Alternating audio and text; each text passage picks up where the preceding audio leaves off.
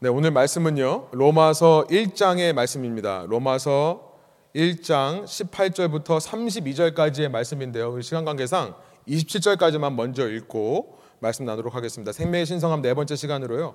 하나님 두기를 싫어한 결과 라는 제목으로 말씀 나누기를 원합니다. 로마서 1장 18절부터 27절까지 저 여러분이 한 절씩 번갈아 가면서 읽고 마지막 절 함께 읽도록 하겠습니다. 하나님의 진노가 불의로 진리를 막는 사람들의 모든 경건하지 않음과 불의에 대하여 하늘로부터 나타나니 알만한 것이 그들 속에 보임이라. 하나님께서 이를 그들에게 보이셨느니라. 창세로부터 그게 보이지 아니하는 것들 곧 그의 영원하신 능력과 신성이 그가 만드신 만물에 분명히 보여 알려졌나니 그러므로 그들이 핑계하지 못할지니라. 하나님을 알되 하나님을 영화롭게도 아니하며 감사하지도 아니하고 오히려 그 생각이 허망하여지며 미련한 마음이 어두워졌나니 스스로 지혜 있다 하나 어리석게 되어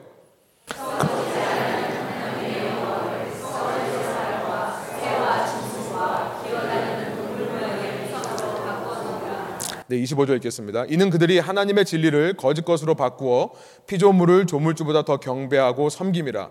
주는 곧 영원히 찬송할 이시로다. 아멘. 이 때문에 하나님께서 그들을 부끄러운 욕심에 내버려 두셨으니 곧 그들의 여자들도 순리대로 쓸 것을 바꾸어 영리로 쓰며 함께 읽겠습니다. 그와 같이 남자들도 순리대로 여자 쓰기를 버리고 서로 향하여 음욕이 불릴 듯함에 남자와 남자와 더불어 부끄러운 일을 행하여 그들의 그릇됨에 상당한 보응을 그들 자신이 받았느니라. 아멘. 함께 앉으셔서 말씀 나누겠습니다. 네, 마지막 26절, 27절을 통해 여러분 짐작하시지요. 오늘 설교의 주제는 동성애입니다. 아, 참 어렵고 부담되시는 토픽 중에 하나인데요. 우리 지난주에도 제가 말씀을 드리면서 시작하면서 어, 성적인 음란함, 성욕에 대해서 얘기를 하면서 이것이 마음에 와닿지 않는 분들은 그 성욕이라고 하는 것을 탐심, 탐욕의 마음으로 생각하면서 좀 말씀을 들으시면 좋겠다라고 말씀을 드렸죠. 우리가 어, 성적인 욕구가 많이 없으신 분들, 특별히 자매님들 같은 경우에는 어, 그런 것들이 많이 있더라고요. 그 눈을 지켜라 이런 것들에 대해서 적용할 때에도 사실은 우리가 어, 쇼핑 같은 거 인터넷 쇼핑이라든지 쇼핑을 하다 보면 자꾸 보다 보면 그런 욕심들이 생기잖아요. 예, 제가 자매들 너무 잘 압니다. 음, 그래서 그런 마음으로 좀 저희가 이제 직접적으로 맞지 않으면 그렇게 좀 탐욕으로 생각하시라고 말씀드렸는데 오늘 동성애라고 하는 주제를 하면서 이것이 또 여러분에게 많이 와닿지 않는 분들이 있을 수 있어요. 이런 분들은요, 동성애라는 것을 이렇게 생각하시면 좋을 것 같습니다. 내가 나와 다른 사람들을 비판하고 정죄하는 마음. 내가 나와 다른 사람들과 함께 하지 못하는 마음. 특별히 한국 민족들이요. 단일 민족이다 보니까 사실 한국 사람들의 문화가 그렇습니다. 누구 하나가 하면 다 같이 따라하는 문화잖아요. 이런 문화 속에서 우리가 자랐기 때문에요. 사실은 나와 다른 사람에 대해서 참 용납하기 힘들고 이해하기 힘들고 받아주기가 어려운 문화가 있습니다. 그래서 교회 중에 한국 교회가 참 어렵습니다. 정말 어려워요. 그런데 저희 교회가 그렇다는 게 아닙니다. 저희 교회 너무 감사한데 여러분들이 동성애라는 타픽을 들으면서 그런 쪽으로 좀 생각해 보시면 좋을 것 같다는 생각이 듭니다.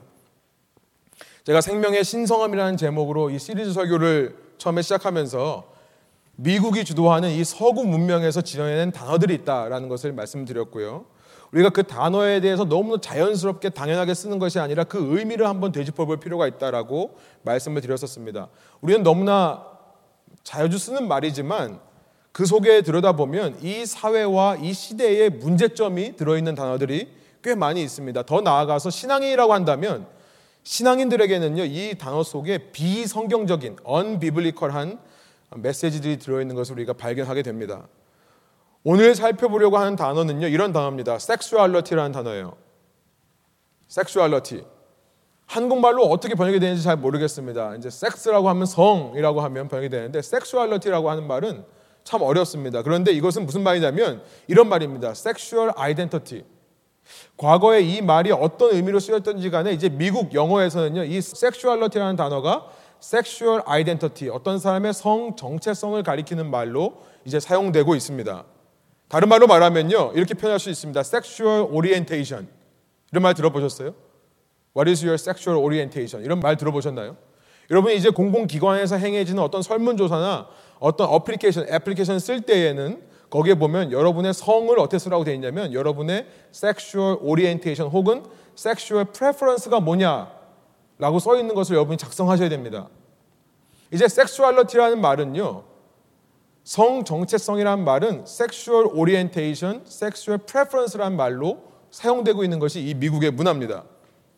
미국만 그런 것이 아니라 이 미국 문명을 받아들이고 어, 또 이 문명에게 어느 정도 영향을 줬고 또 지금은 영향을 많이 받고 있는 유럽의 문명, 모든 서구 문명이 사실은 이렇게 이 단어의 의미를 쓰고 있습니다. 여러분 생각해 보면 참 기가 막힌 표현입니다. 제가 첫 시간 말씀드리면서 우리가 쓰는 단어지만 제3세계에서는 쓰지 않는 단어 중에 하나가 religious preference다. 나의 종교적인 취향이다라는 말이라고 제가 말씀드렸죠. religious confession이라는 것은 있지만 종교적인 고백은 있지만 religious preference란 존재하지 않는다. 여러분 마찬가지로 보십시오. 이 미국에서부터 중심이 된 정말 철저한 소비자주의적인 생각, consumer mentality. 소비자주의적인 생각이 이 단어에 들어있는 것이 아닙니까? 이제는 내가 고르다 고르다 못해 종교를 고르는 것 뿐만 아니라 나의 성 정체성도 내가 고른다라는 뜻입니다. Sexual preference예요. Sexual orientation이라는 단어는 어떤 뜻인가? 이건 뭐 어떤 사람의 원래부터 있는 어떤 성적인 정체성에 대해서 말하는 것처럼 보이지만요. 이것은 무슨 의미냐면 Sexual preference와 똑같은 말입니다. 내가 내 성 정체성을 결정할 수 있다는 말이에요. 여러분 과거에는요. 한 사람이 태어났을 때 엄마 뱃속에서 임신되었을 때 그의 몸이 남성으로 태어나든지 여성으로 태어나든지 태어난 대로 그것을 받아들이고 인정하는 사회였습니다. 그렇죠? 엄마 뱃속에서부터 우리는 과학적으로 너무나 잘 압니다. 엄마 뱃속에 아이가 잉태되는 순간 그 한 아이 속에는요, 성 염색체라는 것이 있어요. 섹스 크로모솜이라고 하는 것이 있죠. 아시죠? XX, XY. 그래서 우리가 이런 그림들을 그것을 표현했습니다. X와 X가 만나면 여성이 되고요. 아래에 있는 거죠. X와 Y가 만나면은 이 위쪽에 있는 남성이 되는 겁니다. 그러면은 이 DNA 정보에 의해서 이 DNA 정보에 의해서 그 아이의 모든 몸이 이제 만들어집니다. 그러니까 성기관만 만들어진 것뿐만 아니라 몸에 있는 모든 기관이요. 이 성영체체가 얘가 XX냐, XY냐에 따라서 전부 다르게 호르몬을 분비하는 기관서부터 모든 기관이 다 그거에 맞게 아이가 생겨나기 시작하는 겁니다. 그래서 그 아이가 여성으로 태어나면 평생을 여성으로 살고 그 아이가 남성으로 태어나면 평생을 남성으로 살았던 시대입니다. 그런데요, 1980년대부터 달라지기 시작합니다. 1980년대에서부터 미국을 중심으로 해서 sexual orientation이라는 단어가 생겨났고요. 이것이 사용되기 시작하면서 여러분 보여주시죠. 다음 슬라이드요. 여러분 이런 그림 보신 적이 있으신가요? 이제는요, 남성과 여성이 따로따로 있는 것이 아니라 이렇게 함께 있습니다. 함께 있어서요, 이 아이가 태어날 때는 DNA로는 XX 로 가지고 여성으로 태어났다 하더라도 이 아이가 커가면서 자기의 성적인 정체성을 결정할 수 있도록 놔주는 거예요. 이런 그림 본 적 있으세요? 이제 아까 처음에 보신 두 개가 있는 그림은 더 이상 여러분 보실 수 없습니다. 이 세상에서는요. 특별히 시애틀에서는요. 다 이런 식으로 나옵니다. 그러면서 한 걸음 더 나아가면 이런 그림도 있어요. 무슨 의미인지는 모르겠어요. 별로 귀여워 보이지 않습니다. 이런 sexual preference 나는 비록 한 DNA에 의해서 나의 모든 몸의 기관이 한 여성 혹은 남성으로 태어났지만 그러나 이제 커가면서 내가 이끌리는 대로 as you are oriented toward 내가 살아가면서 어떤 쪽으로 오리엔트 되는 대로 나의 성 전체성을 결정할 수 있다는 말이 sexual orientation이란 말이에요. 오늘날 이런 sexual preference, sexual orientation이라는 단어에 대해서 너무나 많이 쓰고 있는, 너무나 당연하게 여기는 시대이기 때문에요. 여러분이 이것에 대해서 존중하고 인정하지 않으면요. 여러분을 가리켜서 세상이 뭐라고 하는지 아십니까? 1980년 이전 사람이다라고 얘기를 합니다. 시대에 뒤떨어진 사람이라고 얘기를 하고요. 못 배운 사람이다. 지금 현재 어떻게 세상이 움직이고 있는지 관심도 없고 알지도 못하는 못 배운 사람이라고 얘기를 합니다. Just not cool. 그냥 쿨하지 않은 거예요. 어울릴 수 없다는 말입니다. 아직도 너무나 뜨거워가지고 열이 식지를 않아가지고 아무도 될 수 없는 좀 쿨하지 않은 제가 좀 썰렁하게 표현했습니다만 예. 어울릴 수 없는 사람으로 받아들이는 것이 세상에 여러분을 향한 태도일 거예요. 여러분이 이것을 인정해주지 않는다면요. 여러분 이런 sexual orientation에 따라서 이제 sexuality에 male, female만 있는 게 아니라 이런 것들이 있죠. LGBT라고 하는 레즈비언, 게이, bisexual, 양성애자, 그 다음에 트랜스젠더. 나는 여성으로 태어났지만 남성으로 바꾼 사람, 남성으로 태어났지만 여성으로 바꾼 사람들이 생겨났어요. 이 LGBT라는 사람들이 생기고요. 요즘은요 여기다가 하나 더 붙입니다. Q라고 합니다.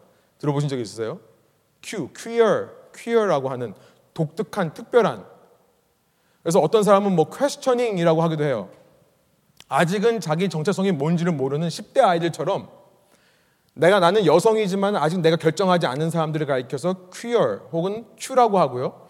더 나아가서 제가 이제 시애틀 지난 주간에 본 것은 뭐냐면 플러스가 있습니다. 요즘은 그래서 LGBTQ plus라고 부릅니다. 이제는 자기의 성적 정체성이 레즈비언도 아니고 게이도 아니고 bisexual도 아니고 트랜스젠더도 아니고 queer도 아닌 questioning도 아닌 또 다른 어떤 사람들이 있다라고 인정해 주는 겁니다. 이 리스트가 아마 더 늘어나는 것을 막기 위해서 그냥 이제 플러스라고 붙이는 것 같아요. 저는 이 외에도 다양한 성 정체성이 있다. 남자와 여자 외에도 다양한 성 전체성이 있다는 것을 제가 무슨 말인지 이해가 되지 않습니다. 저는 이해가 안 됩니다. 여러분 해마다 6월 달이 되면 미국은 전국적으로 이런 LGBTQ+의 퍼레이드가 각 도시마다 열리는 거 아시죠? 우리 지난 주일날 시애틀에서는 지난 주일날 저희가 예배드리고 있을 순간에 이분들이 LGBTQ+ 이분들이 시애틀 downtown을 퍼레이드를 했습니다. 옛날에는 게이 퍼레이드 이런 말을 했는데요. 요즘은 뭐라고 하는지 아십니까? Pride parade라고 합니다. Pride parade라고 해요. 너무나 이제는 당당하고 너무나 자랑스럽게 퍼레이드를 하는 모습을 볼 수 있게 되었습니다. 지금부터 약 50년 전이에요. 보니까 1969년. 지금부터 약 50년 전만 해도요. 이런 LGBTQ+라는 커뮤니티가 이 사회에서 인정받지 못했었습니다. 이 사회로부터 정죄당하고 비판당하고 차별당했던 것이 50년 전 미국의 모습이에요. 1969년 6월 28일에 무슨 일이 있었냐면 뉴욕 맨하탄에 있는 한 게이 바 Stonewall Inn이라고 하는 Stonewall Inn. 이 게이 바를 경찰이 무력으로 진압한 사건이 있었습니다. 그런데 이것에 반발해서 당시 성소수자들이 더 이상 이제 성소수자란 말도 안 쓰는데요. 이 성소수자들이요, 이 LGBT 이분들이요, 폭동을 일으킨 사건이 있습니다. 그래서 Stonewall riot이라고 합니다. 그런데 이제는 50년이 지난 지금은요. 모든 이 땅에 있는 성적인 소수자들이 그날을 기념하는 겁니다. 1969년 6월 28일을 기념하면서 그래서 6월 달이 되면 해마다 모든 성적 소수자들이 퍼레이드를 벌이는 거예요. 여러분 이런 기간 동안에 보셨는지 모르겠지만 지난 한 주간 동안에 정말 문화적으로도 그렇고 여러 가지 미디어에서도 그렇고 이 특별히 동성애에 대해 homosexuality에 대해서 특별히 더 다루는 시간이 바로 이런 기간입니다. 이런 기간에는요, 여러분 보셔서 알겠지만 미국 대부분의 기업, 하물며 small business를 하시는 분들도 이 기간 동안에는 내가 차별하지 않는다. 너희들을 지지한다는 의미로 무지개를 자신의 비즈니스 앞에다가 이렇게 붙여놓기도 하고 걸어놓기도 합니다. 큰 기업들은요, 홈페이지가 바뀝니다. 홈페이지가 무지개빛 컬러로 바뀌기도 하고 로고에 rainbow가 무지개가 들어가기도 합니다. 하나님께서는 다시는 내가 이 땅을 심판하지 않겠다는 의미로 노아 홍수 이후에 무지개를 주셨는데요.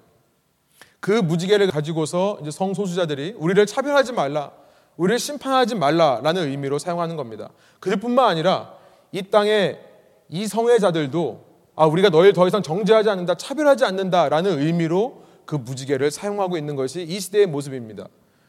여러분 저는 이 시대의 모습을 보면서 50년 전에 이 미국이라는 나라 속에서 그런 성소주자들을 그렇게 차별하고 핍박하고 박해했던 것도 저는 문제라고 생각을 합니다.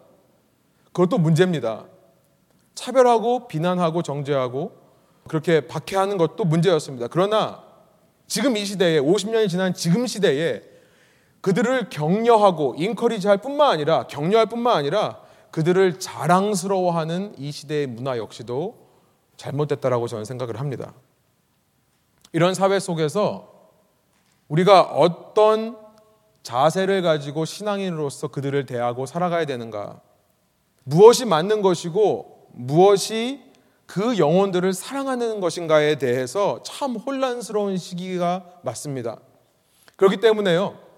저는 우리에게 좀 더 가까이 온, 우리에게 정말 가까이 와 있습니다. 이제는 우리가 한 다리만 걸쳐도 이런 LGBTQ 이 문제를 가지고 고민하는 가정, 이 문제를 가지고 고민하는 사람들을 만날 수 있습니다. 이 한인 사회 가운데서도요. 너무나 가까이 다가와 있는 이 동성애의 문제, 이 혼란스러운 시대 가운데서 우리가 어떤 동성애에 대한 마음을 가져야 될까? 여러분, 저는 그 답을 찾는 데 있어서 하나님의 말씀이 너무나 중요하다는 생각으로 오늘 말씀을 준비하게 되었습니다. 하나님의 말씀이 중요한 겁니다. 우리가 하나님의 말씀을 믿는 신앙인이라면요. 우리는 말씀이라고 하는 것이 영어로는 캐논, 그리스 말로는 카논이라는 말은 기준이라는 말입니다. 그 하나님의 말씀이 우리에게 기준이 된다는 것을 압니다. 이 이슈뿐만 아니라 이 사회에서 겪는 모든 다양한 이슈 가운데 낙태라든지 장애라든지 성폭력이라든지 여러 혼란스럽고 이 말도 맞고 저 말도 맞는 것 같은 이런 상황 속에서 우리가 기준을 삼아야 될 것은 하나님의 말씀이라는 것을 우리는 믿습니다. 이것이 우리가 예수님을 믿는다. 이것이 우리가 신앙이다라는 것의 의미예요. 여러분, 신앙을 갖는다는 것은 단순히 여러분이 교회라는 조직에 가입하고 등록해서 이 교회 공동체를 왔다 갔다 하는 것만을 의미하지 않습니다. 하나님의 말씀을 여러분의 삶의 기준으로 삼는 것, 그것이 믿음인 줄 믿습니다. 그 말씀이 육신이 되어서 우리에게 오신 예수 그리스도를 우리가 성령 안에서 나의 최고의 가치로 인정하는 예배자의 삶으로 사는 것.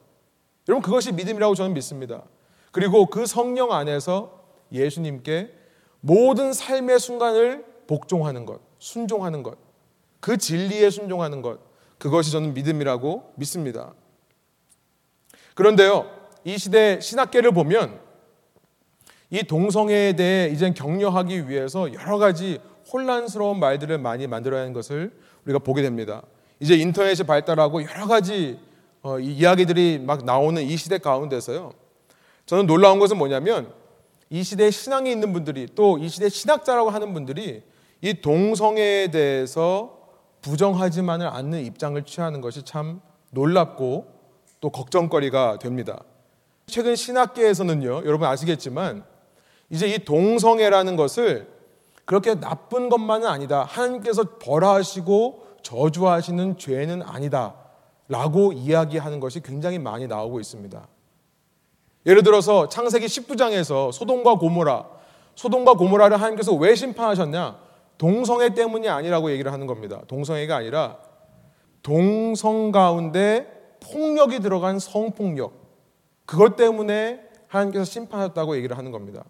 그러니까 오늘날처럼 남자와 남자가 만나서 결혼해서 행복한 가정을 이끄는 그런 의미에서의 동성애를 심판하신 것이 아니라 당시 한 남자가 다른 남자를 강제로 성추행하려고 하는 폭력적인 성폭행으로서의 동성애를 심판하신 것이 소돔과 고모라 사건이다. 그뿐만 아니라 성경에 나오는 모든 동성애에 대한 말씀들이 다 그런 성폭력을 향한 말씀이다라고 하는 것이 지금 여러분 우리가 살고 있는 이 시대의 신학계에 아주 대부분은 신학자들이 얘기하는 동성애에 대한 입장입니다. 정말 몇 안 돼요. 저희가 속한 이 남친네 교도를 제외하고는요, 사실은 굉장히 많은 이런 이야기들이 나오고 있는 것을 제가 보게 됩니다. 그러나 저는 이것은요, 정말 말씀을 기준으로 삼고 그 말씀을 기준 삼아 내 삶을 살아가려고 하는 노력에서 나오기보다는 이 세상의 흐름을 보면서 어떻게든지 하나님 말씀과 타협하려고 하는 그런 시도로부터 나오는 것이다. 우리가 뱀처럼 지혜로운 것은 중요하지만요. 뱀처럼 지혜로운 것을 너무나 잘하다가 비둘기의 순결함을 잃어버리면 안 되지 않습니까? 지금 신학계의 움직임은 그런 모습이 있다는 것을 제가 이제 어, 신앙생활을 하면서 제 피부에 와닿게 느끼고 있습니다. 그래서요, 우리는요, 이 시간에 다시 한번 하나님의 말씀으로 돌아가서 우리가 어떻게 보면 너무나 잘 알고 있는 얘기지만 다시 한번 하나님의 말씀으로 돌아가서 말씀 속에서 하나님께서 말씀하시는 성, 섹스, 말씀 속에서 하나님께서 말씀하시는 결혼, 메리지는 뭔가에 대해서 좀 살펴보려고 합니다. 창세기 2장 22절, 24절에서요. 하나님께서 이 땅에 인간에게 있어서 인간의 성을 처음 만드시는 장면이 이렇게 기록되어 있습니다. 창세기 2장 22절 24절 여러분 주부에 있습니다. 여호와 하나님이 아담에게서 취하신 그 갈빗대로 여자를 만드시고 그를 아담에게로 이끌어 오시니 아담이 이르되 이는 내 뼈 중에 뼈요 살 중에 살이라 이것을 남자에게서 취하였은즉 여자라 부르리라 하니라 이러므로 남자가 부모를 떠나 그 아내와 합하여 둘이 한 몸을 이룰지로다 하나님께서는요 창세기 1장 2장에서 세상을 창조하시면서 여러 가지 원리를 두셨는데 그 중에 인간 사회에서 가장 기본되는 원리로 무엇을 주신 겁니까? 성을 주시는 겁니다. 남자와 여자라고 하는 두 성을 주신 거예요. 그리고 또 하나의 원리, 결혼이라는 원리를 주셨어요. 결혼이라는 것은 남자와 여자 이 두 다른 성이 합하여 한 몸이 되는 것이 결혼이다. 남자는 부모를 떠나서 그 부모를 떠나서 한 여자와 합하여 한 몸이 되는 것. 하나님께서 이 땅을 창조하시면서 인간 사회, 인간 관계에 주신 첫 번째 질서가 바로 성과 결혼이라는 것은 우리는 알게 돼요. 그리고 신약 시대에 오면요. 예수님께서는 그 하나님의 말씀을 그대로 인용하셔서 마태복음 19장에 이렇게 말씀합니다. 여러분 이 시대에 동성애를 주장하시는 분들 중에 특별히 신앙을 가지시면서 동성애에 대해서 인정하려고 하시는 분들 중에 이렇게 말씀하시는 분들이 참 많습니다. 예수님께서 동성애를 직접 언급한 적이 없다. 예, 동성애라는 단어를 예수님께서 말씀하신 적은 없습니다. 그러나 우리가 성경을 읽어보면요. 예수님은 동성애라는 단어를 사용하지 않은 것일 뿐이지 그 동성애의 근본적인 것, 그러니까 동성애의 존재 자체, 또 동성 결혼의 존재 자체, 그 존재 자체를 부정하는 말씀을 예수님은 이미 하셨다는 것을 우리는 말씀 속에서 발견합니다. 마태복음 19장 4절부터 6절이 대표적인 말씀이에요. 예수께서 대답하여 이르시되 사람을 지으신 이가 본래 그들을 남자와 여자로 지으시고 말씀하시기를 그러므로 사람이 그 부모를 떠나서 아내에게 합하여 그 둘이 한 몸이 될지니라 하신 것을 읽지 못하였느냐. 그런즉 이제 둘이 아니요 한 몸이니 그러므로 하나님이 짝지어 주신 것을 사람이 나누지 못할지니라 하시니. 여러분, 이 두 구절만 봐도요. 우리가 정말 신앙인이라면, 우리가 하나님을 믿는 사람이라면, 단지 교회만 갔다 갔다 하는 사람이 아니라 정말 하나님의 말씀을 삶의 기준으로 삼고 사는 사람이라면 우리는 동성애에 대해서 어떤 입장을 취해야 되는지 우리는 분명히 알 수 있습니다. 그렇죠? 성이라고 하는 것은 LGBTQ+는 존재할 수 없고 오직 남자와 여자만이 존재할 뿐이라는 사실. 결혼이라고 하는 것은 그 남자와 여자 간의 한 몸이 되는 하나님 앞에서 한 몸이 되기로 서약하는 것이 결혼이라는 것을 우리가 믿는 사람이라면 이 성경 말씀을 중하게 여기는 사람이라면 우리는 인정할 수밖에 없는 겁니다. 여러분 그런데요. 믿지 않는 사람들은 어떨까요? 믿지 않는 사람들은요. 제가 이렇게 성경을 인용해서 이것이 맞는 것이다라고 여러분한테 말씀드리면요. 아마도 우리 가운데 이 자리에는 안 계신 것 같습니다만 믿음이 없는 분들이 계시거나 혹은 여러분 가운데 가까운 주위에 동성애 문제로 고민하는 가정 혹은 개인을 아시는 분들 아마 여러분들 그런 상황에 있는 분들이 있다면 이런 말씀을 이런 질문을 할 수 있을 거예요. 여러분 이 질문은요. 이 시대에 많은 동성애자들이 믿는 사람들한테 던지는 질문입니다. 아니, 뭐 믿는 사람들이야 하나님의 말씀에서 그렇게 말씀하시니까 믿는다고 칩시다. 하나님 믿지 않는 사람들은 성경의 말씀을 믿지 않는 사람들인데 그러면 당신들은 지금 우리의 믿음 없음에 대해 정죄하는 겁니까? 성경에 믿음 없는 자들을 정죄하라고 나왔습니까? 오히려 믿음이 약한 자를 너희가 받으라고 말씀하지 않았습니까? 믿음 없음에 대해 정죄할 수 없다면 그들의 삶의 방식에 대해서도 맞는지 틀리는지를 말하면 안 되는 거 아닙니까? 그런데 왜 기독교는 동성애에 반대합니까? 여러분 사실 이 질문은요 너무나 그럴듯한 질문이고요.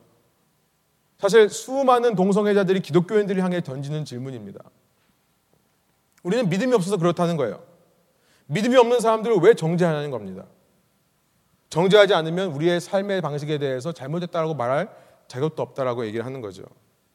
여러분 이런 질문을 통해 기독교인들은 너무나 편협한 사람, 속이 좁은 사람처럼 보이는 것이 이 시대의 기독교인들의 모습입니다. 이 세상이 만들어내는 기독교에 대한 모습이에요. 여러분 그런데 우리가 성경을 좀 더 읽어보면 복음서를 지나서 좀 더 읽어보면 우리는 이런 불신앙인들에 대한 답을 말씀에서 찾게 됩니다. 바로 우리가 읽은 로마서 1장 18절부터 20절의 말씀이에요. 왜 믿지 않는 사람에게도 동성애의 문제가 문제가 되는가? 우리 한번 18절부터 20절을 다시 한번 한 목소리 한번 읽어보겠습니다. 하나님의 진노가 불의로 진리를 막는 사람들의 모든 경건하지 않음과 불의에 대하여 하늘로부터 나타나니 이는 하나님을 알만한 것이 그들 속에 보임이라. 하나님께서 이를 그들에게 보이셨느니라. 창세로부터 그의 보이지 아니하는 것들 곧 그의 영원하신 능력과 신성이 그가 만드신 만물에 분명히 보여 알려졌나니 그러므로 그들이 핑계하지 못할지니라. 사도 바울은요 앞서 1장 16절에서 내가 복음을 부끄러워하지 아니하노니 이 복음은 믿는 모든 자들에게 구원을 주신 하나님의 능력이 됨이라. 먼저는 유대인에게요 또한 헬라인에게로다. 이 말씀을 하고 18절의 말씀을 하는 겁니다. 그러면서 불의를 가지고 진리를 막는 사람이라고 한다면 그들은 그들이 유대인이건 헬라인이건 그리스인이건 상관없이 하나님의 진노 아래 있음을 얘기하고 있는 겁니다. 그러면서 진노를 당할 때 하나님의 심판을 당할 때 나는 몰랐다. 나는 알지 못했다라고 핑계하지 못하는 근거에 대해서 뭐라고 말씀하냐면 하나님이 창조하신 세계를 보면 하나님의 존재에 대해서 분명히 알 수 있다는 것을 말씀해요. 하나님의 영원하신 능력과 신성이 모든 만물에 보여진다. 그러니까 핑계하지 못한다라는 것을 말씀합니다. 여러분 물론 현대를 사는 우리는요 이 말씀이 잘 와닿지 않습니다. 특별히 우리가 도시에 살면 살수록 그렇습니다. 이 사람들이 세운 이 서구 문명, 이 엄청난 문명에 우리가 압도되어서요 사람들의 능력, 사람들의 힘이 하나님의 영원하신 능력과 신성보다 더 커 보이는 곳이 바로 우리가 몸담고 있는 이 도시기 때문에 그렇습니다. 그렇지 않습니까?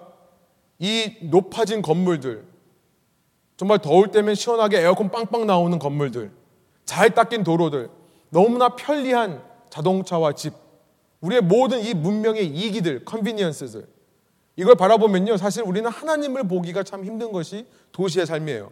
물론 우리 중에는요, 이런 현대의 문명 발달과 건축물들을 보면서요. 이렇게 편리해진 세상을 보면서 아, 하나님께서 사람에게 이토록 지혜를 주시고 하나님께서 사람에게 이토록 능력을 주셔서 이런 놀라운 발전을 하게 하셨구나.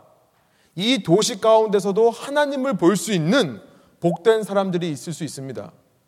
저는 그런 분들은 정말 복된 분들이라고 생각을 하고요. 우리가 그런 마음을 가지고 이 도시를 섬겨야 된다고 생각을 합니다. 그러나 일반적인 것은 뭐냐면 특별히 하나님을 모르는 상태의 사람들이요. 자연을 떠나서 도시에 살면 살수록요. 하나님이 잘 보이지 않는 것이 당연합니다. 이렇게 서구 문명이 본격적으로 발달하기 시작한 18세기 불과 한 300년 전 18세기 이전만 하더라도요. 사람들은 만물 속에서 살았습니다. 만물 속에 살면서 신의 존재를 모를 수 없었던 것입니다. 여러분 자연을 숭배하는 모습 이 모습은요 인류 역사상 모든 인류의 문화와 종교 속에 있었습니다. 단 두 가지 종교만 없어요. 유대교와 기독교입니다. 유대교와 기독교에서 하나님께서 자연을 숭배하지 말라라고 말씀하셨기 때문에 유대교, 기독교만 없죠. 인류가 이 땅에서 문명을 만들어낸 이래로 18세기 이전까지의 모습을 보면 모든 시대, 모든 종교마다 다 이 자연을 섬기는 모습이 있는 겁니다.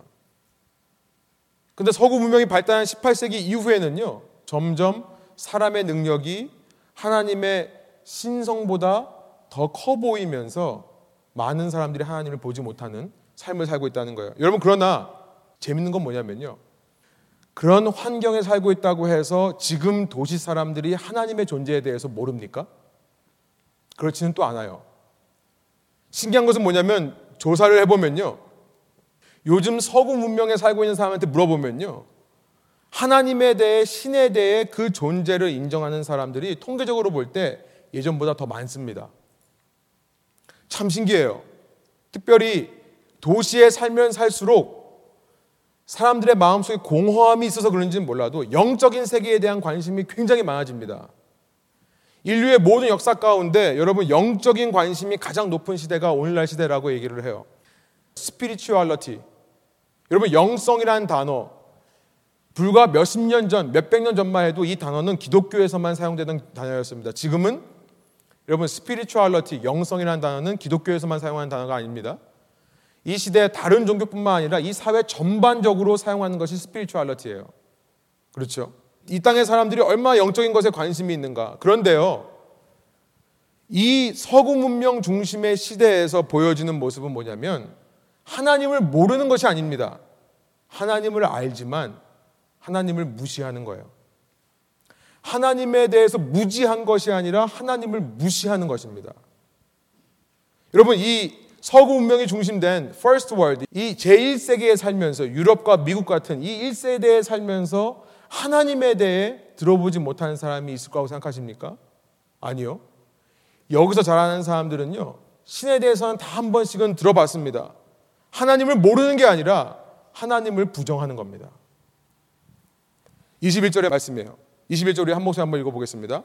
하나님을 알되 하나님을 영화롭게도 아니하며 감사하지도 아니하고 오히려 그 생각이 허망하여지며 미련한 마음이 어두워졌나니 여러분 우리가 만나는 이 시대 사람들 가운데서 이 말씀으로부터 자유로울 수 있는 사람은 없습니다. 유대인이건 그리스인이건 헬라인이건 하나님을 몰라서 못 믿었다고요? 아니요. 하나님이라는 존재를 알면서도 부정하는 겁니다. 아마 만물을 보면 하나님을 알 수 있다라고 했던 20절의 말씀은요. 이 시대의 진화론 자들 진화론 자들에게는 그 말씀이 와닿지 않는 말씀일 것입니다. 그들은 만물을 보면서 오히려 하나님이 없다라고 하는 증거들을 찾는 사람들이니까요. 그런데 여러분 진화론이라는 것을 잘 생각해 보면요. 찰스 다윈이라는 사람이 원래 이 진화론이라는 생각을 해냈을 때요. The origin of species. 종들의 유래에 대해 생각해냈을 때요. 이 찰스 다윈이라는 사람은요, 이걸 연구한 사람입니다. 어떻게 이렇게 다양한 종들이 이 땅에 생겨나게 되었는가. 그래서 다윈의 그 The Origin of Species라는 책을 보면요, 그의 주장은 하나입니다. 이 땅에 있는 모든 다양한 종은 common ancestor, 어떤 공통된 조상으로부터 왔을 것이다. 그러나 공통된 조상이 있지만 그 조상이 후손들을 만드는데 각자 다른 환경 속에 살아가거든요. 각자 다른 환경 속에서 natural selection에 의해서 survival of the fittest 그 환경 가운데서 살아남는 종자들이 진화해서 온 거다. 이것이 그의 thesis입니다. 그가 주장했던 거예요. 여러분 찰스 다윈이 모든 것은 창조되었다. 무에서부터 유로 창조되었다라고 하는 기독교의 진리를 반박한 것입니까? 아니에요. 찰스 다윈의 목표는 그게 아니었어요. 그냥 common ancestor로부터 온 것이라는 것을 과학적으로 증명해내기 위해서 theory를 만든 겁니다. 근데 문제는 뭐냐면요. 그 찰스 다윈의 진화론이라는 theory에 그 당시 하나님에 대해서는 알고 있지만 이미 알고 있습니다. 하나님에 대해서는 알고 있지만 하나님을 인정하고 싶지 않은 당시 19세기, 20세기, 또 지금 21세기의 사람들이요 거기다 살을 붙이는 겁니다. 살을 붙여서 이제는요 그 common ancestor조차 창조주 없이 하나의 아미노산의 결합으로부터 진화해 왔다라고 주장을 하는 거예요. 아시겠습니다만 찰스 다윈이 죽을 때 나는 신의 존재를 부정한 것이 아니다라고 분명히 말을 남겼습니다. 그런데 그 후손 사람들이 내가 하나님을 인정하고 싶지 않은 마음을 거기다 갖다 붙인 겁니다. 제가 진화론에 대해서 더 이상 뭐 자세하게 시간을 쓸 수 없어서 생략하겠습니다만 여러분 진화론입니다. 론. theory예요. Evolution theory입니다. 설이에요. 설. 혹은 가정입니다. Presupposition이에요. 그와 반대로 싸우고 있는 창조론도 설이고 가정입니다. 여러분, 법칙이 아닌 것을 하나의 띠어린 것을 왜 이 세상에 있는 수많은 사람들이 그렇게 목숨을 걸고 지켜내려고 하는 걸까요? 하나님을 인정하고 싶지 않은 마음이 그 속에 있는 것이기 때문에 그렇습니다. 다른 마음이 아니에요. 하나님을 인정하고 싶지 않은 마음이 없다면요. 여러분, 과학자들인데요.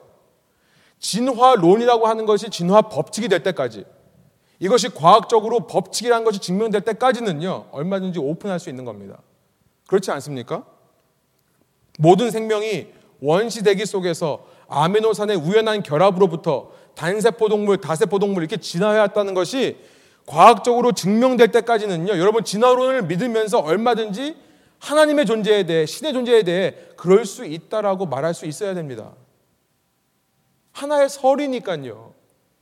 그게 과학적인 사람들의 입장입니다. 그런데 이 시대에 왜 진화론자들이 그렇게 목숨을 걸고 진화론을 지켜내려고 합니까? 이미 하나님에 대해, 이미 기독교에 대해 알면서도 부정하는 마음이 있기 때문에 그렇다는 거예요. 알면서도 무시하고 싶은 마음이 있기 때문에 그렇다는 겁니다. 여러분, 창조론도 마찬가지입니다. 똑같은 방법으로 싸워서 증명할 필요 없습니다. 저는 이렇게 생각해요. 물리학자로 콜롬비아 대학에서 하시는 분이 이런 얘기를 하는 거 들은 적이 있습니다. 진화론을 믿는 사람에게 창조론으로 교육시키고 그들의 생각이 틀렸다는 것을 가르치려고 하지 마라. 진화론을 믿는 사람에게 왜 그가 진화론을 믿게 되었는지를 물어봐라. 저는 이것이 정답이라고 생각합니다. 여러분 우리가 불신자 전도할 때요, 믿지 않는 사람 전도할 때요, 진화론 믿는다고 해서요, 그들을 과학적으로 설득하고 할 필요 없습니다. 그들이 왜 하나님의 존재에 대해서 인정할 수 있음에도 불구하고 마음을 닫게 되었는가? 여러분 그걸 질문하고 그 컨택 포인트를 찾아가는 것이 정말 뱀처럼 지혜로운 행동이라고 생각합니다. 아무튼 여러분 사람들은요 이렇게 하나님에 대해서 압니다. 신에 대해서 알아요. 인간의 과학이 아직 밝혀낼 수 없는 영역이 있다는 것을 인정합니다. 그러면서 불구하고 하나님을 인정하고 싶지가 않습니다.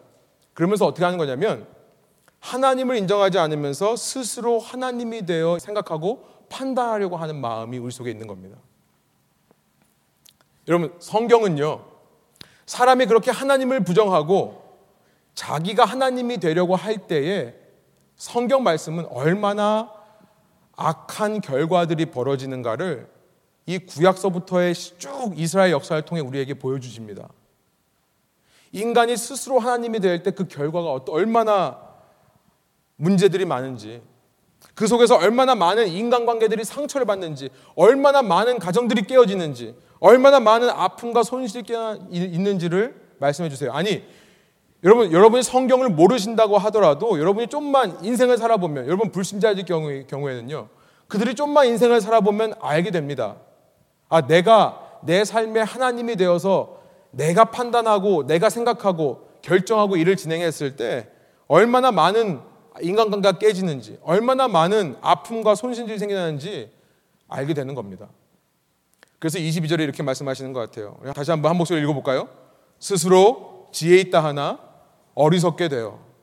스스로 하나님처럼 지혜가 있다고 하지만 결국 그런 인간의 모습은 어리석, 어리석은 모습으로 나타난다는 겁니다. 여러분, 근데 놀라운 것이 있어요. 그렇게 내가 하나님이 되어서 살다가 나오는 인생의 실패들 앞에서 그 문제들을 담담하게 인정하고, 아, 그래요. 맞네요. 내가 하나님이 되어 보니까 내가 하나님인 세상은 기존 세상보다도 더 소망이 없어지네요. 이렇게 겸손하게 인정할 것 같은데요. 사람들은 그렇지 않다는 거예요. 자신이 하나님이 된 상황 속에서 문제들이 있었을 때 자기가 하나님 되면 안 된다는 사실을 겸손하게 인정하기보다 사람들은 어떻게 한다고 말씀하십니까? 내 하나님 됨을 유지하기 위해 이제는 온갖 방법을 동원해서 특별히 이 땅에 있는 것들을 동원해서 나의 신성을 유지하려고 한다. 나의 신성을 유지하려고 하는 것이 이 땅에 있는 사람의 모습이라는 것을 말씀하십니다. 23절이에요. 한 목소리 한번 읽어보겠습니다. 썩어지지 아니하는 하나님의 영광을 썩어질 사람과 새와 짐승과 기어다니는 동물 모양의 우상으로 바꾸었느니라. 여러분 우상 숭배. 여러분 우상 숭배의 정의가 뭔지 아십니까? 이 땅에 있는 것들을 가지고 어떻게 해서든지 나의 신성을 유지하려고 하는 인간의 모든 노력이 우상숭배인 것입니다. 내가 하나님이 되었을 때 얼마나 안타까운 현실이 벌어지는가를 알면서도 그걸 어떻게든지 만회해 보려고, 그걸 어떻게든지 덮어 보려고 이 땅의 것을 이용해서 나의 신성을 유지하려고 하는 인간의 악한 본성. 여러분 이것이 우상숭배라는 겁니다. 결국 우상숭배가 무엇입니까? 하나님께서는요, 이 세상을 창조하실 때 한 가지 질서로 이 땅을 지으셨습니다. 창세기에 보면 하나님께서 세상을 만드실 때 인간 위에 하나님 그 밑에 만물을 주셨어요. 사람은 하나님으로부터 권위를 받아서 이 땅을 정복하고 다스리는 이 땅의 지배자로 서 있습니다. 동산에서 모든 일을 다 할 수 있습니다. 심지어 동물의 이름까지도 지어줍니다. 그러나 한 가지 할 수 없는 게 있어요. 하나님께서 따먹지 말라고 하는 나무의 열매는 따먹으면 안 됩니다. 뭡니까? 인간 위에 하나님이 있다는 것을 인식하며 살아라는 겁니다. 하나님이 창조하신 세상의 질서는 하나님 위에 그 밑에 사람, 그 밑에 만물인 겁니다. 여러분, 믿으시건 믿지 않으시건 간에 believe it or not. 인간이 가장 안정감을 누리고 가장 행복함을 누리는 관계가 바로 이런 모습입니다. 우리가 인정하고 인정하지 않건 간에 우리 위에 하나님이 있고 만물이 내 밑에서 있을 때 인간은요 가장 안정감과 행복과 기쁨을 누리는 존재입니다. 그러나요 사람이 하나님을 자기 위에 머리 두는 것을 싫어하는 겁니다. 그랬을 때 어떤 결과가 일어납니까? 자기 스스로 하나님 자리를 오려고 할 때 인간은요 인간이 하나님 될 때 이 땅이 얼마나 타락하고 이 땅이 얼마나 피해를 입는지를 알아요. 그러니까 어떻게 합니까? 아까 말씀드린 대로 이 땅의 것을 가지고 자기의 신성을 유지하려고 하는 겁니다. 그러니까 이제 하나님께서 창조하신 하나님, 사람, 만물이라는 이 관계가 완전히 뒤집어지는 거예요. 사람이 하나님을 자기 밑에 두기 위해서 만물을 이용하는 겁니다. 만물이 위에 있고 그 밑에 사람이 있고 그 밑에 하나님이 있는 창조 질서가 완전히 바뀌는 것. 여러분 이것이 죄고 이것이 불순종이에요. 여러분, 인간은요, 어떤 경우에도 스스로 하나님이 될 수 없는 존재라는 것을 증명하는 거죠. 인간이 하나님이 될 때 인간의 계획은 항상 실패할 뿐이고요. 여러분, 그거 느끼지 않습니까? 저도 이제 40대가 넘어가니까 30대, 20대 생각했던 제 모습과 너무 달라요. 저는 제가 계획하고 제가 플랜하는 것이 가장 최선이라고 생각했거든요. 특별히 교회 개척하고 여기까지 오면서 제가 느끼는 건 뭐냐면, 아, 아니구나. 나의 계획보다 더 놀라우신 하나님의 계획이 있는 거구나. 여러분, 인간의 계획은 항상 누군가를 아프게 하는 결과로 끝날 뿐입니다. 인간의 계획은 항상 아픔과 손실을 가져오는 것이에요. 그렇게 인간은요, 자기의 불완전함을 채우기 위해 다른 주인을 찾게 마련인데 그것이 하나님께서 창조하신 이 땅의 것들이더라. 지금 본문 23절이 그 말씀을 하는 겁니다. 바른 관계, 하나님, 사람, 만물이라고 하는 바른 관계, 다른 말로 말하면 right relationship, righteousness입니다. 성경에서 말하는 의예요. 이것이 뒤집어지는 거죠. 뭡니까? 불의.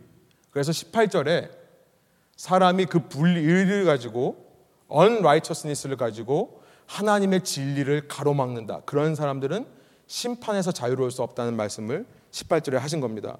죄의 문제예요. 여러분, 성경에서 말하는 죄란 내가 누구의 문제 물건을 훔치고 뭐 거짓말하고 이런 도덕적인 양심적인 죄가 아니라 이렇게 주종 관계, 마스터 슬레이브의 관계가 뒤바뀌어 버리는 관계.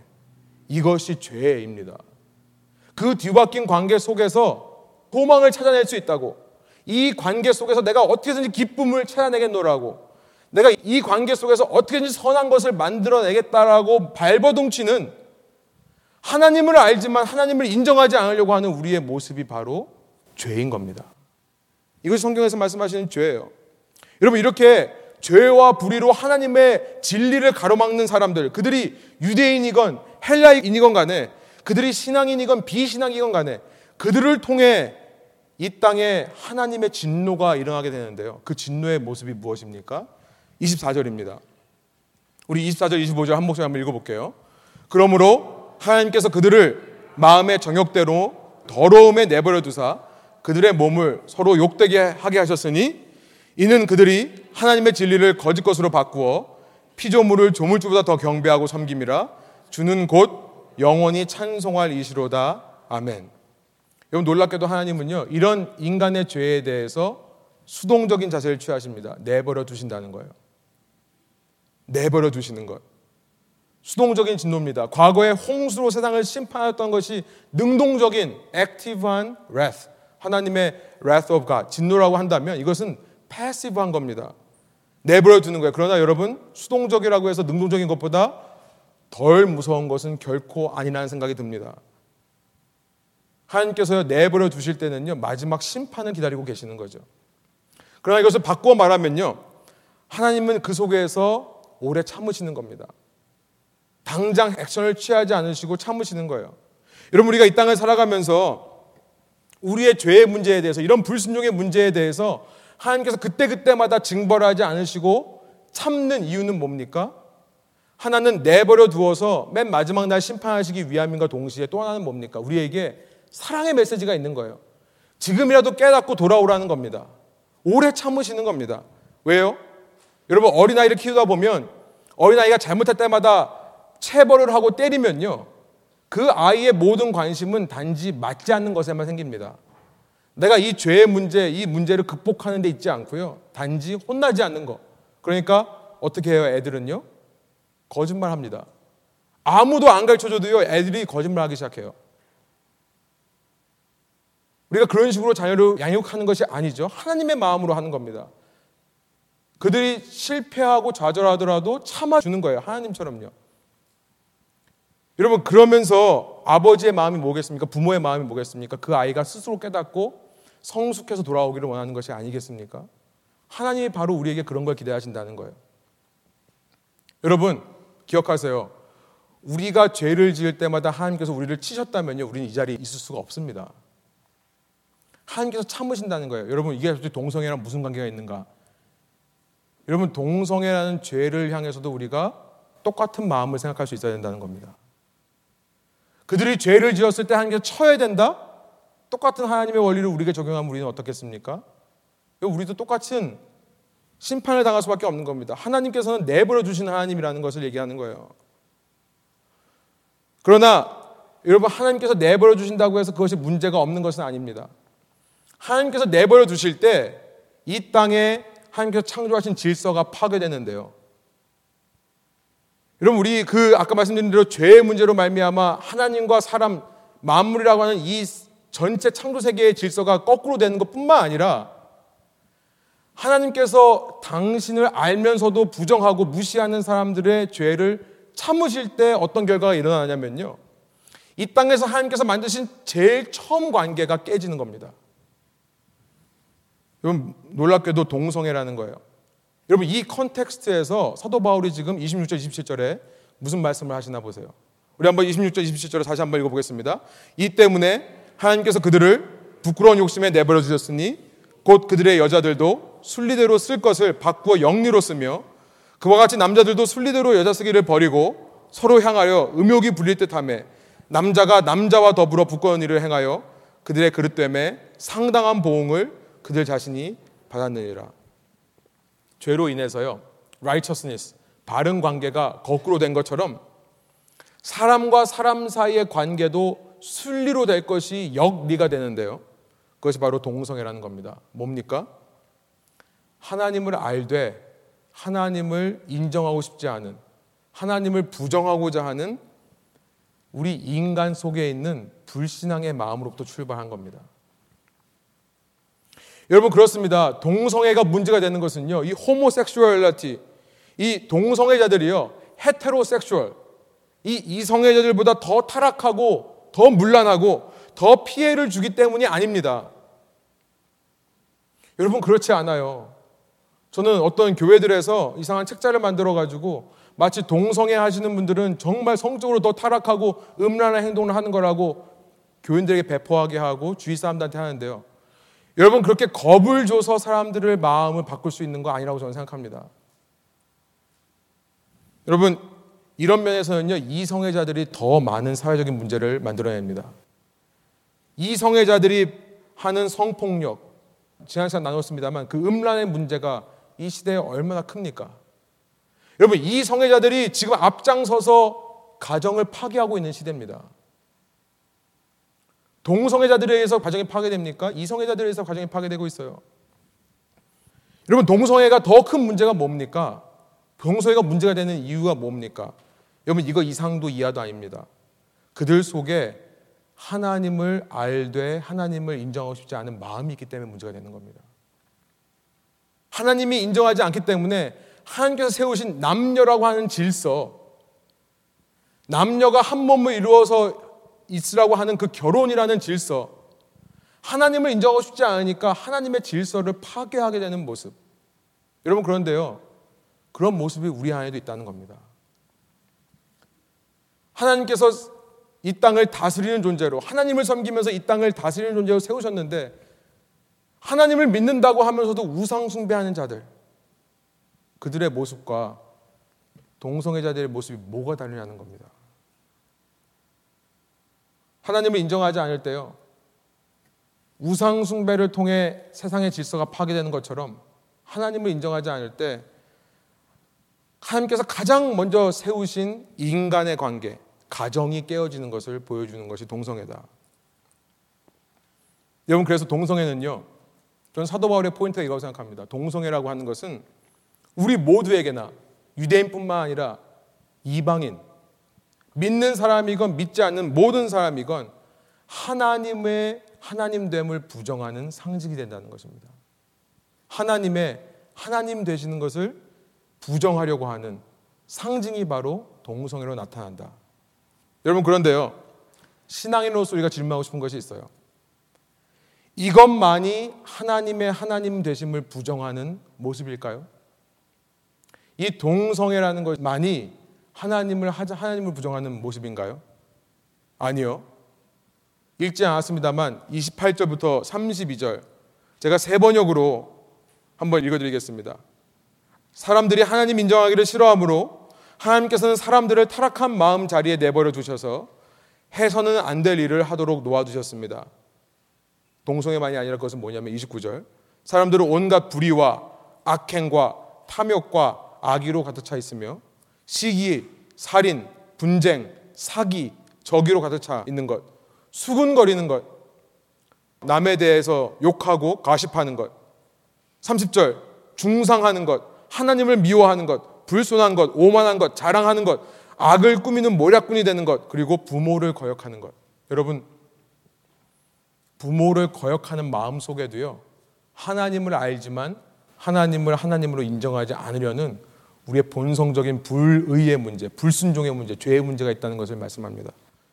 31절 우매한 자요 신의가 없는 자요 무정한 자요 무자비한 자입니다. 그들은 이와 같은 일을 하는 자들은 죽어야 마땅하다는 하나님의 공정한 법도를 알면서도 자기들만 이런 일을 하는 것이 아니라 이런 일을 저지르는 사람을 두둔하기까지 합니다.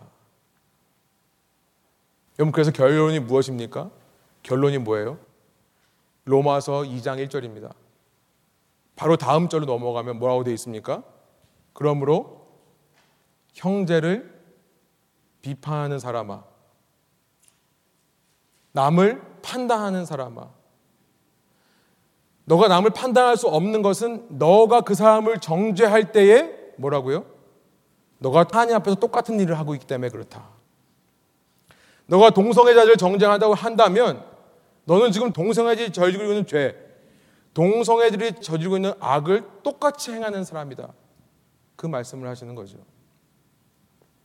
여러분 오늘 메시지를 통해서 제가 동성애에 대해서 여러 가지 얘기를 할 수 있습니다만 저는 이 한 가지를 염두에 드리고 싶습니다. 성경적으로 봤을 때 동성애가 잘못된 것이 맞습니다. 그런데 그들에 대해서 우리가 어떤 생각과 판단을 하기 전에요. 그들의 동성애라는 문제는 우리 모두의 똑같은 문제인 것을 인식하자는 겁니다. 인식하자는 거예요. 저는요, 이 18세기서부터 일어난 산업혁명, 그렇게 인간의 힘으로 뭔가를 이루어 보겠다라고 발버둥 치는 이 시대의 흐름은요, 중세 시대로부터 나온 거라고 생각합니다. 중세 시대 때요. 교황을 중심으로 해서 이 기독교적인 세계관을 모든 사람한테 강요했던 시대입니다. 크리스센돔, 그리스도가 다스리는 왕국, Christ Kingdom을 합쳐서 Christendom이라고 말을 했지만 세상 역사가들은 그 시대를 가리켜서 The Dark Ages, 암흑 시대라고 합니다. 믿는 사람들이요. 하나님의 말씀인 성경을 가지고 사랑 없이 세상 사람들에게 나아갔을 때 얼마나 많은 상처를 줬는가. 결국 그들도 자신이 하나님이 되어서 자기의 의를 뽐낸 것은 아니었는가. 여러분 그에 대한 반작용으로요. 16세기, 17세기 르네상스 운동이 일어나면서 인간에 대한 기대를 갖기 시작하고 그것이 폭발한 것이 상업혁명입니다. 18세기예요. 그때부터 인류는 기독교로부터 이렇게 급격하게 멀어지고 있는 겁니다. 누구에게 책임이 있겠습니까? 기독교인들에게 책임이 있는 거예요. 여러분 왜 지금 이 시대에 성적인 소수자들 이렇게 LGBTQ 플러스 한 사람들이 이렇게 많이 넘쳐납니까? 누구의 책임입니까? 어떻게 보면 기독교 세계관을 가진 가정에 잘못이 있었다고 저는 생각을 합니다. 19세기, 20세기 미국 가정은요, 이 성경을 가지고 했습니다. 그러면서 남자들이요, 어떻게 하는 것이 남자다운 것인지를 강요를 했어요. 어떻게 해야 여성스러운 건지를 얘기를 했습니다. 남자아이가 조금이라도 여성스러운 모습이 있다라고 한다면 그 아이가 혼란스러울 수밖에 없는 너무나 획일적인 남자는 나가서 돈 벌어 와야 되고 여성은 집에서 집안일을 해야 되고 너무나 확실한 선을 거놓고 그 선 안에서 기독교라는 이름으로 가정을 지키기를 강요해 왔는지도 모르겠습니다. 그런 부작용으로 지금 이 시대에 이렇게 성적인 소유자들이 이렇게 많이 넘쳐나고 있다면요. 누구에게 책임의식이 있어야 할까요? 우리가 이런 마음으로 또다시 이 땅에 있는 성적 소수자들을 향해 차별하고 정죄하는 마음으로 대할 수 있겠습니까? 여러분, 저는 그런 생각을 해봐요. 저희가 동성애자들을 인정하고 동성애 자체를 인정해 주자는 건 아닙니다. 여러분, 우리는 분명히 동성애를 인정하지 않습니다. 그러나 우리는 동시에 우리 속에 있는 죄들도 인정하지 않습니다. 우리 속에 있는 이렇게 하나님을 인정하지 않으려는 마음으로부터 나오는 29절부터 31절의 이 수많은 우리의 모습들, 우리도 인정하지 않는 겁니다. 그러나 우리는 그 모습과 함께 살아갑니다. 그렇죠? 우리는 그 모습과 함께 살아가요. 그러면서 날마다 뭐 합니까? 예수 그리스도를 바라보기로 노력하는 겁니다. 회개하는 겁니다. 그래서 우리에게 복음이 복음이 되는 겁니다. 우리는 끊임없이 이런 모습에서 살아가지만 우리는 끊임없이 하나님을 인정하지 않는 모습으로 살아가지만 그러나 예수님을 알기 때문에 그것을 날마다 회개하며 어떻게든 주님의 통치를 받으려고 하는 왕국 시민으로서 살아가는 것이 우리의 신앙인들의 모습입니다. 그렇다면 우리들도 동성애자들에서 똑같은 마음이 있어야 되지 않겠습니까? 동성애를 이 죄 중에 하나로 인정을 하고요. 우리도 그 죄 가운데서 살아가지만 그 죄 속에서 어떻게든지 인정하지 않지만 회개하려고 하는 마음으로 살아가야 되지 않겠습니까? 여러분, 회개라는 것은 강요한다고 되지 않습니다. 너 회개해. 오히려 회개하지 않는 결과를 만들어낼 뿐입니다. 내가 먼저 이런 죄를 가지고 싸우면서 회개하는 모습을 보여주면서요. 그들 속에 있는 죄의 문제와 우리 속에 있는 문제가 똑같다는 것을 보여줄 때 그들도 우리를 닮고 싶은 마음이 들어야 회개하지 않겠습니까? 저는 지금 저희의 교회 모습에 동성애자가 와가지고 여기 와서 앉아 있는 것을 상상할 수가 없습니다. 죄송한 말씀입니다만 우리가 지금까지 교회를 이렇게 개척해서 이끌어 오면서 과연 우리가 동성애자들까지도 와서 함께 예배 드릴 수 있는 문화와 분위기를 만들었는가? 아니요. 그러지 못한 것 같아요. 우리는 아직까지도요, 나에게 맞는 스타일, 내가 원하는 것, 내가 은혜 받는 방법, 내게 편한 모습들, 이것들을 우리 교회에서 주장하고 있어요. 이 시대에 젊은 청년들이 와서 앉아있을 때 그들이 가장 편안함을 느끼고 그들의 소속감을 느낄 수 있는 분위기를 우리가 만들어줬습니까? 저는 오늘 우리가 계속된 지 4년 되는 이 시점에서요. 동성애라고 하는 참 어떻게 보면 멀리 떨어진 주제를 설교하면서 참 많은 부담이 있었습니다만 그런 생각이 들어요. 우리가 이 시대에 정말 하나님 앞에 쓰임받는 방법 중에 하나는 어쩌면 기존의 기독교에서 보여주던 그런 모습보다는 정말 더 성경적인 모습, 정말 더 하나님의 사랑으로 살아 숨쉬는 모습, 그 어떤 사람이 온다 하더라도 얼굴에 문신을 했건, 머리에 무슨 색깔을 들였건, 어떤 모습으로 와서 앉아있다 하더라도 정말 그의 눈을 바라보면서 사랑한다라고 말할 수 있는 공동체. 여러분 시대가 아무리 변한다고 해서 우리가 여기서 무슨 뭐라고 그러죠? 요즘 techno music 뭐라고 그러죠? Electric music, 뭐 EDM. 요즘은 청년들 교회에요. 디제잉 하면서 EDM 틀지 않으면 청년들이 안 온다고 말씀하시는 분들도 있습니다. 물론 그런 시도도 중요해요. 우리가 온라인으로 가서 온라인으로 사는 것도 중요합니다. 그러나 저는 아무리 시대가 변해도 변하지 않는 진리 하나는 뭐냐면 사랑입니다. 사랑. 우리가 정말 우리가 다른 사람을 우리가 정말 사랑할 수 있다면 여러분 아까 제가 예배 시작하면서 동성애라는 것이 와닿지 않는 분들은 나와 다른 사람을 생각해 보시라고 말씀드렸습니다. 어쩌면 우리가 너무나 소비자적인 입장으로 이 자리에 와서 내가 원하는 음악, 내가 원하는 설교, 내가 원하는 스타일들만 취하고 가려고 하는 그런 태도로 왔다 갔다 하고 있는 것은 아닌가. 우리가 정말로 나와 다른 사람들에게 가서 먼저 인사하고, 먼저 섬겨주고, 먼저 그들을 사랑한다라고 고백하고 사랑해주고, 이런 모습으로 우리가 살 수 있겠는가? 여러분, 이런 모습이 있다면 저는 가능성이 있다고 생각합니다. 이 땅에 동성애자들까지도 와서 우리와 함께 할 수 있는 공동체라면, 여러분, 저는 그런 공동체, 다음 세대를 일으키고 다음 세대를 품는 공동체라고 저는 생각을 합니다. 이 시간 말씀을 통해 우리가 그런 마음을 발견하기를 원합니다. 동성애만이 하나님을 부정하는 모습이 아니라 그것은 가장 처음 되는 모습일 뿐 우리가 가지고 있는 죄의 문제 모두 같은 모습이라는 것. 우리가 그들을 정죄하고 비판하기보다는 우리와 같은 문제로 고민하는 사람인 것을 깨닫고 중요한 것은 뭐냐면 죄를 죄로 알게 하되 회개로까지 이끌 수 있는 그런 신앙인의 모습이라면 어떨까? 우리가 이런 마음 가지고 동성애자만이 아니라 우리 주위 사람들 대한다면 얼마나 많은 상처들과 관계들을 회복해 나갈 수 있을까? 함께 기도하시겠습니다.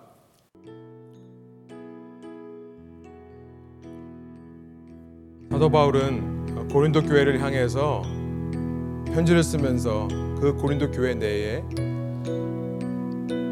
예수 그리스도를 머리로 모시고 한 몸이 되었다고는 하지만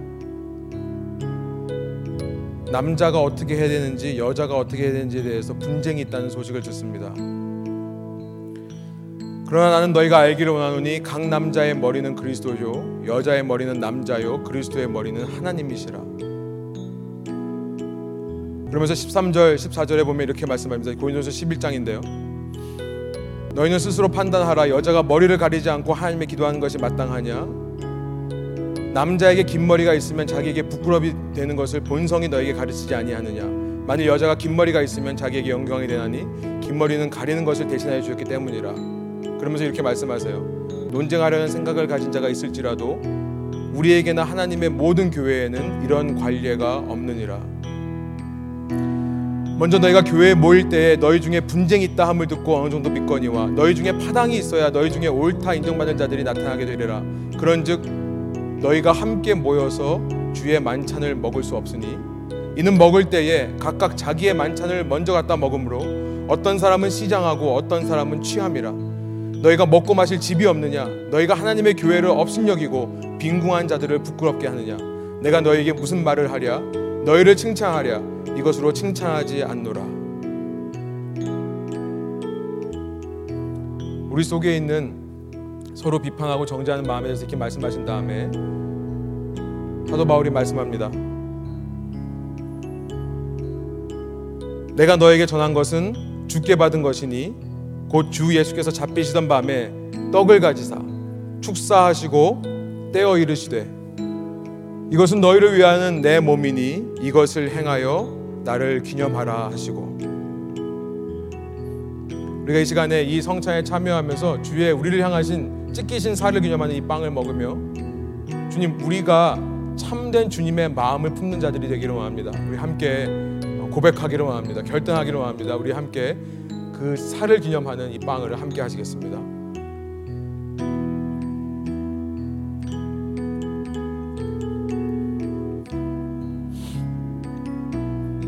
19회 또한 그와 같이 잔을 가지시고 이르시되 이 잔은 내 피로 세운 새 언약이니 이것을 행하여 마실 때마다 나를 기념하라 하셨으니 너희가 이 떡을 먹으며 이 잔을 마실 때마다 주의 죽으심을 그가 오실 때까지 전하는 것이니라 우리 향하신 이 피를 함께 우리 기념하는 소주스를 마시겠습니다.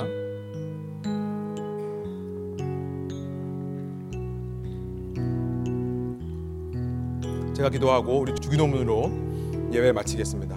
하나님 이 시간 말씀을 통해서 하나님께서 당신을 알고 당신을 사랑하자 하셨는데 우리의 본성은 자꾸만 하나님을 무시하고 내가 하나님이 되려 하다가 어떤 힘들고 어려운 상황이 어, 만나게 되면 이 땅에서 만물을 다스리라고 정복하라고 주신 것들을 가지고 그 실수를 만회하려고 하는 주님 이런 모습이 계속해서 반복되는 것이 우리의 삶인 것을 말씀을 통해 알려주시니 감사합니다.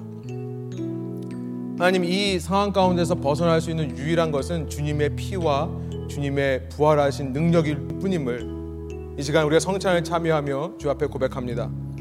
주님, 주님께서 이제 내 몸 속에 살아계시고 내 마음 가운데 살아계셔서 날마다 우리가 죄를 만날 때 유혹의 문제를 만날 때 주님을 붙들고 회개할 수 있도록 인도하여 주시고 특별히 이 땅에 동성애라고 하는 것 마찬가지로 관계를 뒤엎고 순리를 영리대로 쓰는 똑같은 죄로부터 출발한 모습인 것을 우리가 인정하며 주님 그들을 우리가 비판하고 정죄하는 마음이 아니라 동병상련의 마음으로 똑같은 문제로 고민하며 살아가는 우리가 똑같은 문제로 고민하며 살아가는 저들을 비판하고 정죄하지 않도록 인도하여 주시고 주님 그것이 단지 동성애자만을 향한 것이 아니라 우리와 다른 사람들 우리와 생각이 틀리고 원하는 것이 틀리고 사고 방식이 틀린 사람들 나와 맞지 않는 사람이라 할지라도 그런 마음으로 사랑하고 섬길 수 있는 공동체 될 수 있도록 인도하여 주십시오.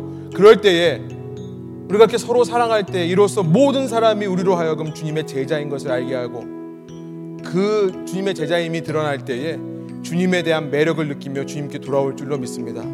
이 교회를 그런 교회 되게 하여 주시고 지식과 이론과 논리가 넘쳐나는 교회가 아니라 오직 한 가지 주님 닮은 사랑의 모습이 넘쳐나는 교회 될 수 있도록 주님 이 성창에서 우리가 받은 이 빵과 포도 주스의 양분을 그 에너지 원으로 사용하여 주옵소서. 감사와 찬양을 주께 올려드리며 예수 그리스도의 이름으로 기도합니다. 아멘.